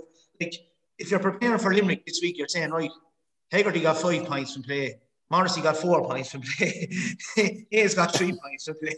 So how do you, the question is, how do you stay zonal and yet and yet and yet mark them? You know what I mean? I know that's the question for every manager. Say, how do you when do you go, when do you not go? Like, you know, because Hegarty picks up a load of ball nearly 30 yards from his goal. You know, if a right corner back comes out, invariably Hegarty is nearly there as a right half forward, picking it up 30 yards from the goal, from the home goal. You know, so there's going to be a team that'll go with them all the way, but yet are able to anchor someone back the whole thing. You know what I mean? So maybe maybe Tip will go that route, but I think Bonner will have a big role in it in terms of maybe just being a kind of disruptive force. You know, um, on on, on the Limerick backline. It's intriguing, lads, and and uh, what a what a mouth watering one. Uh, Mark, you've no chance against Waterford. No, you're right. None whatsoever. I will, and we'll lay down with injuries. Half the defence is gone. We've no chance. But um, as again, it will be all laid on the forwards' hands. I'd say they'll offer to get a result against Waterford. Um, like you have the same fellas: Shamey Harnedy, Huggy, Kingston, Cadogan, Lehane. They'll probably all start the big de- decisions whether Dickie Dalton starts or not. Uh, Robbie Flynn is out due to his suspension last That's year. awful, isn't it? That suspension thing. But, at the time, you know, it's just the rules. Like I mean, No, but Jesus. it carries over to another season. But look, you could skull a fill in one season and forgotten about next season. But I think you know that's that's the reason why the rule was brought in is, is to stop fellas sculling fellas at the end of the season. Like, but um, We don't we don't associate Robbie O'Flynn with sculling fellas like. no, no, no. But I, I, I, I've, I've played with a few fellas. I've played against a few fellas that might take a liberty in November, December, Dale. Tija, Tija. And hopefully it'll be all forgotten shake hands after the game. So we'll see you again. Go for, next a, go for a pint of Joy Wood. Yeah, yeah. and I suppose at the back, you know, the big question is going to who's going to play at three and six, I think, for Cork, and it looks as Damien Cahalane will probably be three, I'd say, and Rob Downey will be at six. So, um, you know, just Tim Manny could be six, but I, I hope they'll play Downey there because I, I think he's I'd be betting him in. He's on, he's on out now. Yeah, he won't be playing, and Cullum, it'll be down between Colm Spillane and Niall O'Leary to be playing in the other corner. I'd say Sean O'Donoghue will be in one corner, and then it'll be Niall O'Leary and. Uh, Spillane. No, maybe Spillane will play corner and Niall O'Leary go wing back, and that would release Mark Coleman to midfield. Coleman to midfield. Yeah, they, would be the only kind of things I would say. But again, like you're shuffling the same players. Like I don't see there's nobody new in there, uh, barring Darlington potentially. So like, what about Jack? Is Jack O'Connor a possibility? He, well, sure, he played very well against Clare in the practice match, two four from play. But mm. the question mark there, they think he's too light, I suppose, and it's look. I heard from my Galway fella that he played very well against Galway as well. Yeah, like and look, I, you know, look, maybe this is for another podcast, like, but I mean, I, I, I I'm I'm in firmly in the camp of the physicality side of things that we need to be picking the likes of Michael O'Halloran from Blackrock at corner forward rather than a Jack O'Connor from Sayers, in my opinion, because in, in, terms of physicality, they're chalk and cheese. And I I do believe going into a winter championship, you need a stronger, more physical player. And you know, when I when I look at two players they brought in from the club championship, Alan Connolly and Shane Barrett, both of them under 20. Alan Connolly's only 19, two light lads. And the two outstanding players for me in the club championship were Niall Cashman from Blackrock and James O'Flynn from Erin's Own. Two both centre backs in their own club. And we're crying out for backs, and neither of the two of them got a call. Now that just makes no sense to me as far as I'm concerned. So there's a whole mindset change. We're looking at smaller, lighter, faster players. I'm not in that camp. I'm in the more physical, strong guys that can move as well at the same time. And I just, yeah, we'll, we'll see. We'll see how that pans out the weekend, I suppose, and that's the intriguing thing. Derek, what's the mood like below? Yeah, I think naturally expectations have lowered on the back of Corey's injury, I suppose. You know, and, and I think that's now that they've dealt with it, I think that's kind of probably helped in terms of. I think Water in a good place. Seem to be very happy. Like we alluded to last week, you don't tend to ask about it too much. You know, I know they played Kenny in a challenge, they played Laois in a challenge, and played Wexford in challenge matches. You know, so they played three good matches. Apparently, went well in, in two of the three matches. You know, I was, as I said, I said I hung Kevin out the dry last week by saying I was talking to him, but he's hoping to play Kilkenny. And, and, to be honest, I never even asked him how it went. He just said it's a good game, and I never kind of said to him what was the score or whatever. Because I don't know why you do that, but I just it's kind of a weirdness, I suppose. But you don't even ask him. So he seem to be really happy um, where they are, very happy with the training, and I think I think we are a very dangerous team now because you know I think the media expectations are that there's a freshness, it's a new team I still make out there'll probably be 10 guys that were involved in, in, in the 17 All Ireland final starting. Like I still, you know, nine now with Pádraig not involved. I still think you'll have, have Tadhg back, and Tadhg has had a full club championship behind him where he was outstanding now in the club championship. Really, really outstanding. Um, and I think you'll, you'll have a half back line at Dara Five, Tadhg and Kevin Moore, and you have a bit of experience there. And you have a bit of freshness there with, with Jack Fagan, with Izzy Hudson, with you know Caleb Lynd. And I hope that Monday, when you're gathering for your podcast next Monday, you're talking about the kind of injection of kind of freshness into the Waterford panel. And, and you know what? And it's no disrespect to Mark. They'll always fancy a game against Cork as well, a one-off game. They'll always kind of say to themselves, yeah. they'll be up and at it there, you know, against against Cork. And you know, I think Waterford are well organised. They'll be they'll be very very fit, and I think they'll bring huge energy to it. And you know, I think it'll be enough. I, I you know, I, I'm not unrealistic. I, I think it'll be enough. I think I think Waterford have a brilliant, brilliant chance next next Saturday. So the Waterford men and the Cork men are both going for Waterford. Just on that, Derek, now that the fancy team fancy teams are picked and you can't transfer this week, is there any truth in the rumour that uh, one Austin Gleeson might appear at the edge of the square? Well, look, I, I, I, I won't tell a lie. I'd say he will be a forward. He'll be in the forward. You know, I'd imagine he's, he's been playing at, you know, in the forwards. Like so, it's it's look and it's saw Michael Moynihan wrote a brilliant article this morning, the Examiner, about about the use of Tony Kelly yesterday, and and you know that, that, you know maybe alluding to the fact they could use Austin or or Joe Canning in that regard. And the key thing about Kelly yesterday is he got was he went into the 13 corner, he got all his points from different areas of the field. And, you know, I think that's we want to see Austin popping up everywhere, and, and you know, and, and, once he's and uh, once he's able to do that, and look, he he will he will he would disrupt the team by turning onto a full forward line, you know, early on in the game as well. He's different in there and he's he's good in the air, obviously, and it'll be different. So look, But Derek, Derek, the, your point is well made about Kelly, but he still kind of seldom went outside. He's uh, the, the, the Limerick forty-five. He well, maybe sixty-five. Do you know he he still like you go back to last year's match where Limerick hockey player. Mm-hmm. You, know, you could say the hockey them again yesterday, I suppose, but she's like he was back behind the half back line nearly, like you know, and yeah, yeah, yeah, yeah. that being the difference, I thought just yeah, subtly, yeah. it was attack twenty. Yeah, yeah. I suppose it became freedom, like obviously given yeah, freedom, yeah, but yeah, exactly. But it flowed for him so early. I'd say Dale had a couple of points early that oh yeah, he was in the groove of that. Like you know, as a card when he, when he had a couple of points on the board after, I think he had four or five points on the board after eight minutes. Like so, he you know he's in a situation where it's flowing and in a situation where he has to go hunting, he has to go hunting, and there's nothing he can do in that situation. Oh, geez, I was above sure. Look, when they went into their positions and we were off the air, I, I just said to Donal, like I said, oh Jesus, like Lohan, it's a big call. Like if mm. if the Clare public don't see Tony getting a puck corner forward because there's no ball going up, mm-hmm. there'd be mutiny. Like, but then mm-hmm. the points, as you said, went over, and he and next thing at half time.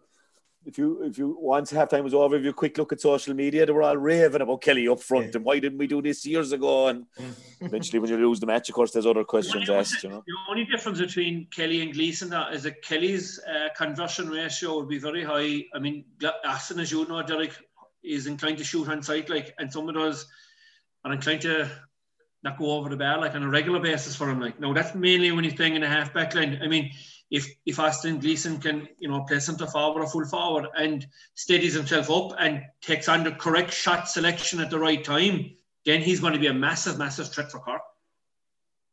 Yeah, and look, I think Austin is a power hurler. I, I, I used to like him kind of just position himself in the middle of the field and come forward almost like, you know, even though he's good on under under the high ball with back to goal. I, I used to love him coming forward from kind of facing the ball, but facing the ball forward, if that makes sense, you know. you know, kind of like just like just, a full like a fullback in rugby, Derek, where he'd be hitting the line like. Yeah, just yeah. coming forward. That's where he's at his most dangerous. Like you know, right in the middle of the field, but blasting the way forward all the time. You know.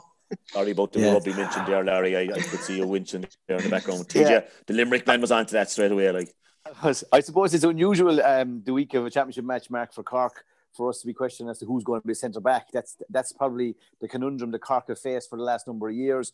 And I think an Ozzy positioned, I suppose, somewhere between centre forward and full forward. And you know, I mean, in, in the right formation with the right ball played, like he's a powerhouse player. I agree with Derek.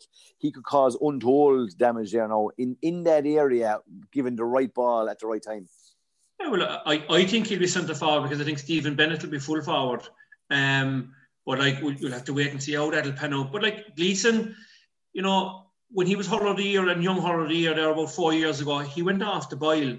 But I think this year he seems to be back really at look he's matured and he's got older and probably people have got behind him and rallied in behind him and stuff like that and, and looking after his best interest like he's an outstanding talent as a hurler there's no question about it and I just think from you know if he has the bit between his teeth he will pose massive, massive trouble. And like I was looking at the, the I was looking at the forwards, the potential forwards for Waterford last week. I was saying, Jesus, they were very light, and I then then the Gleeson thing kind of came, and we had a little chat about that, and, and like you know the two wing forwards, could Kieran Bennett be wing forward as well? I mean that's that's potentially they'll need physicality because I think Waterford will go along with puck outs. I, I, I would suspect because I wouldn't like to see you know, a, a, um, a lot of a puck out breakdown in our forward because I think if one of our forwards nipped a short puck out and stuff like that, I think there's the potential to get goals there. But I think in a one-on-one scenario with Gleeson and and, and don't,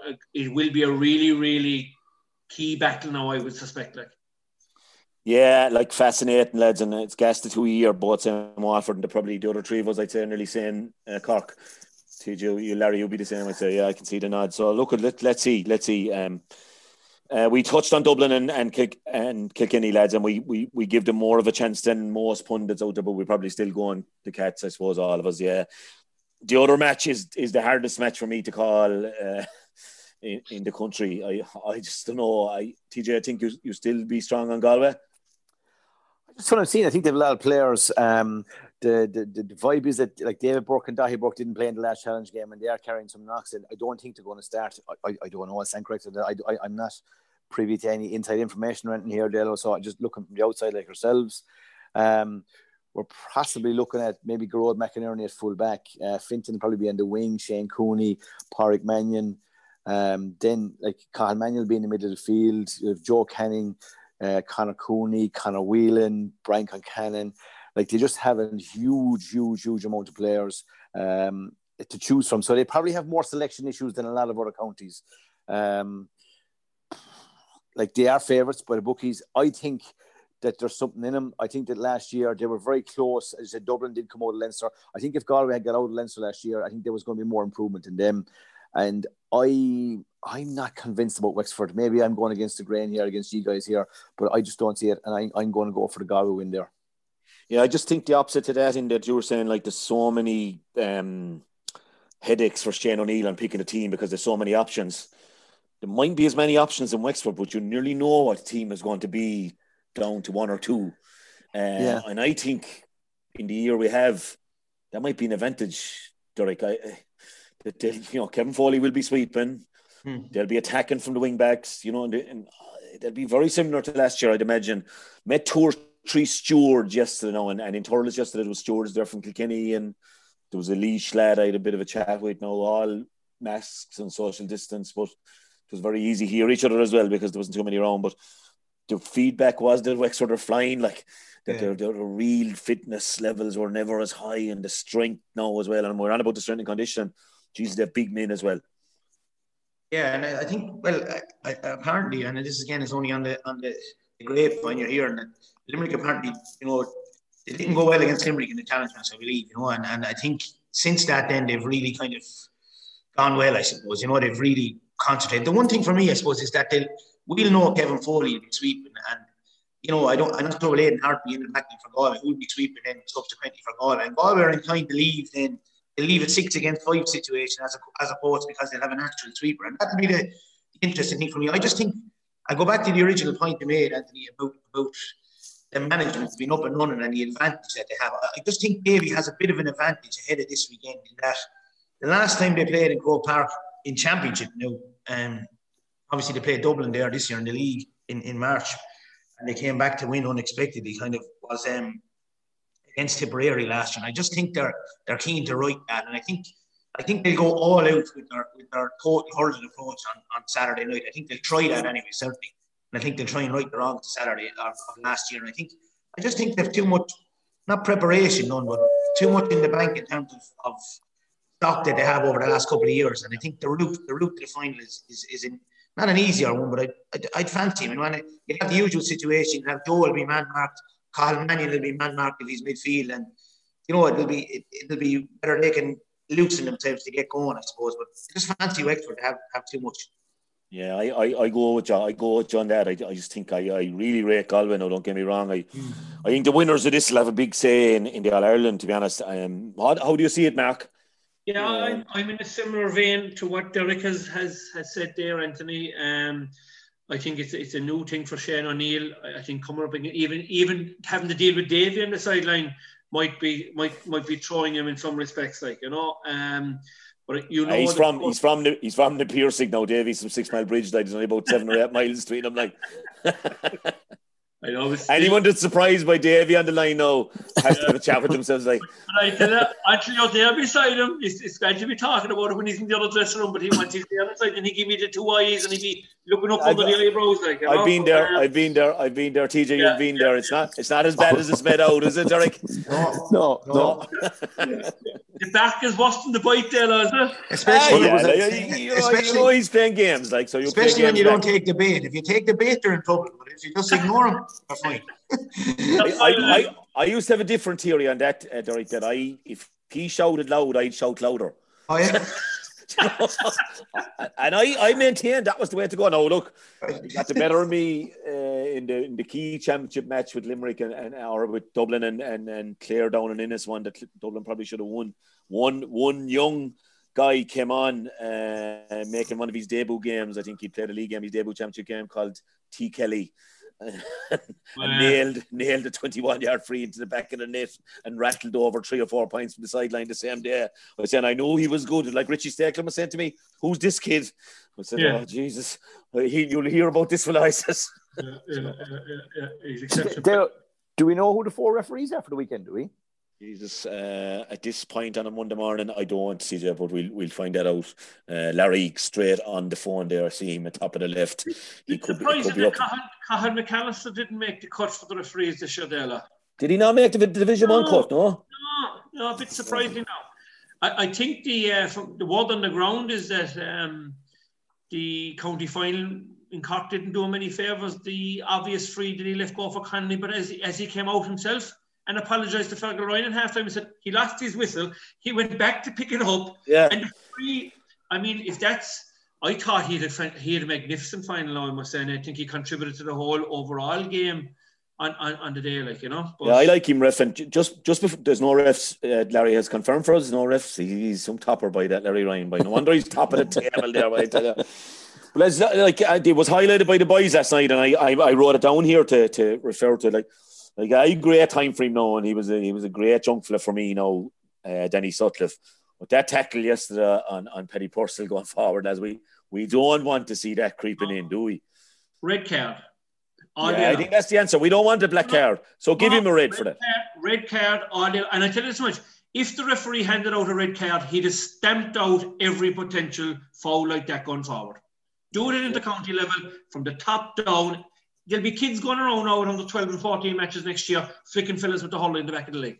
Jesus, Killel, Killel be savage under 14 next year, but it'll be just. No, I don't. I, I just, I think it really be harsh for that. Okay, yeah, you don't want to see it. You, you don't see, you don't see that much of it, right? But in fairness to Danny Sutcliffe, and he's in my fantasy team, and he scored well for me the weekend, right? He did. he, he, he um, he actually, he, he, TJ, before he won, he was nearly back to his best form. I was going to say it. Yeah, he, he, yeah. he, he, did look. He was on a lot of ball and he had plenty of possessions and stuff like right. We'll see, we'll see how many pucks do you get against Cillian Buckley now next weekend. Yeah, I he'll think run him, that, he'll um, run him off the field. Yeah, well, Cillian Buckley, the fittest man in Ireland. I think that oh. um, it would have been it would be harsh to see red for that. I think it's a loose flick of the hurley. Ah, I, stop! I, I, I, don't, I don't, I don't think it's like a, a red card um, Mark, you, you, you watch too much soccer, Mark. You watch too much no, soccer. No, TJ, that was intentional, TJ. You must be joking me. I think a red card needs to be for uh, cynical, really, really bad, dangerous, dirty play, right? Yeah, in terms of cynical, he brought him down, right? But that's that's that's not kind of a leg break or anything like that. Like I think so, it was the fact me, that it was a hurley trip, dot TJ. It was harmless as far as I'm concerned. Uh, don't be, don't, we're not looking for red cards in hurling, Dale. Don't be getting soft in your old age. Come here. Okay. I, I, I, I, right? okay, I need a glass of wine tonight, TJ, just to mellow. when the Spurs go marching in tonight, glass of red wine, just relax, relax. I'll be, I'll be okay again tomorrow. Lando's okay. strong on that. Derek, what do you think of it? Well, uh, well, I, I do think it was cynical.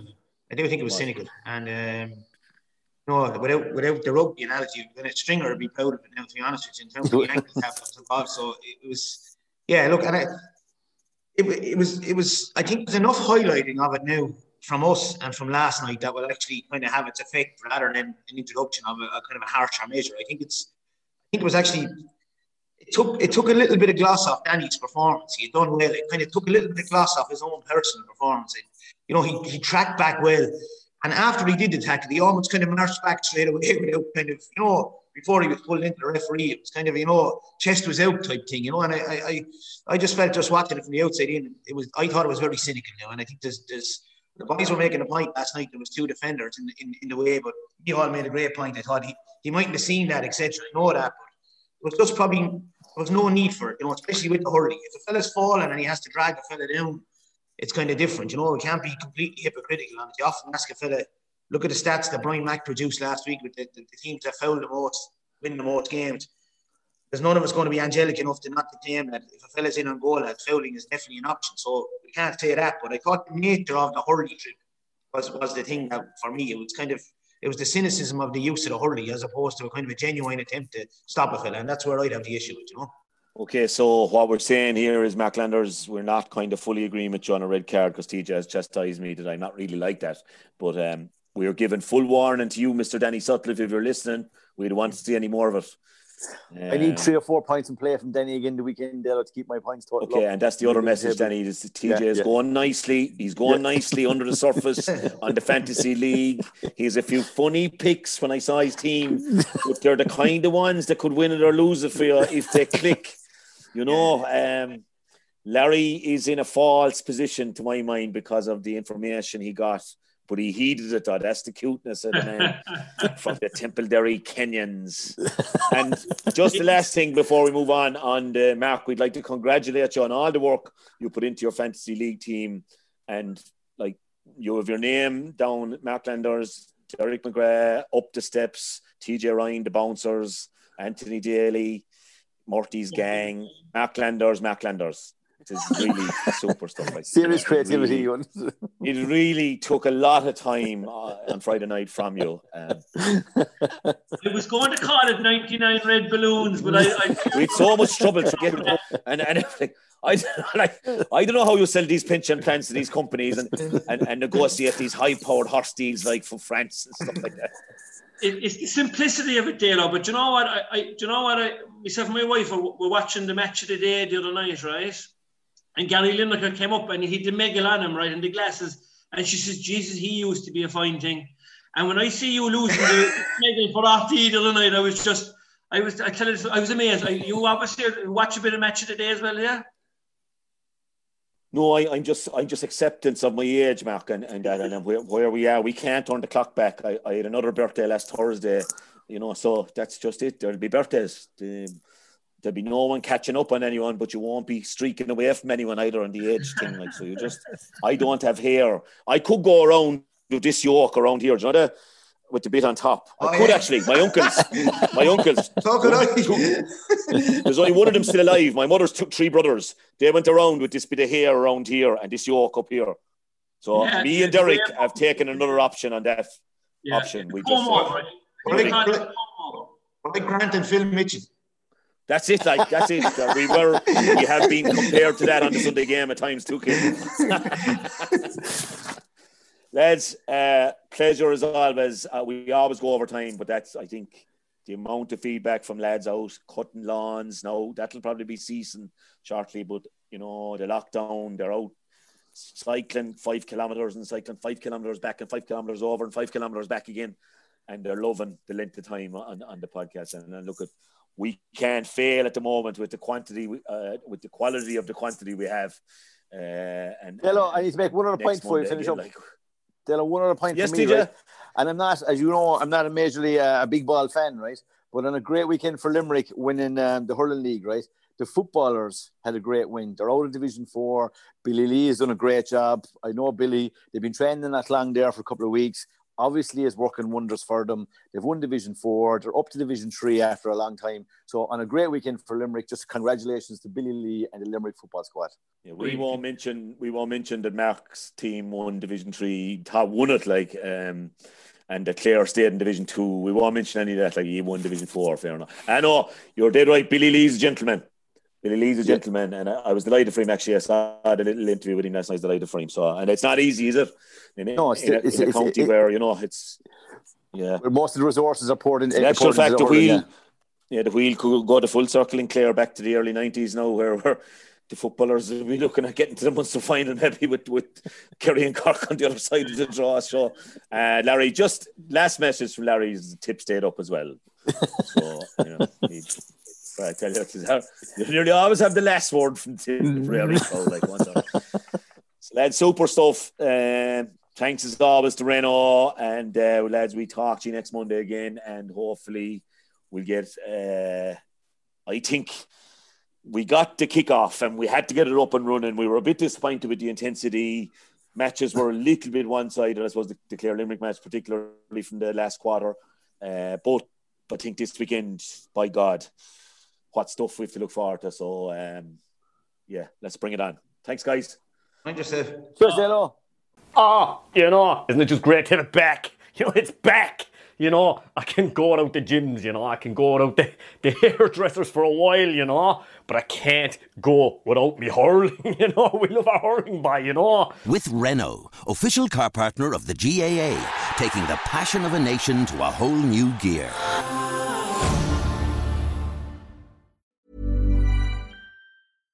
Flexibility is great. That's why there's yoga. Flexibility for your insurance coverage is great too. That's why there's United Healthcare Insurance Plans. Underwritten by Golden Rule Insurance Company, United Healthcare Insurance Plans offer flexible, budget friendly coverage for medical, vision, dental, and more. One of these plans may be right for you if you're, say, between jobs, coming off your parents' plan, turning a side hustle into a full hustle, or even missed open enrollment. Want more flexibility? Find out more about United Healthcare Insurance Plans at uhone.com.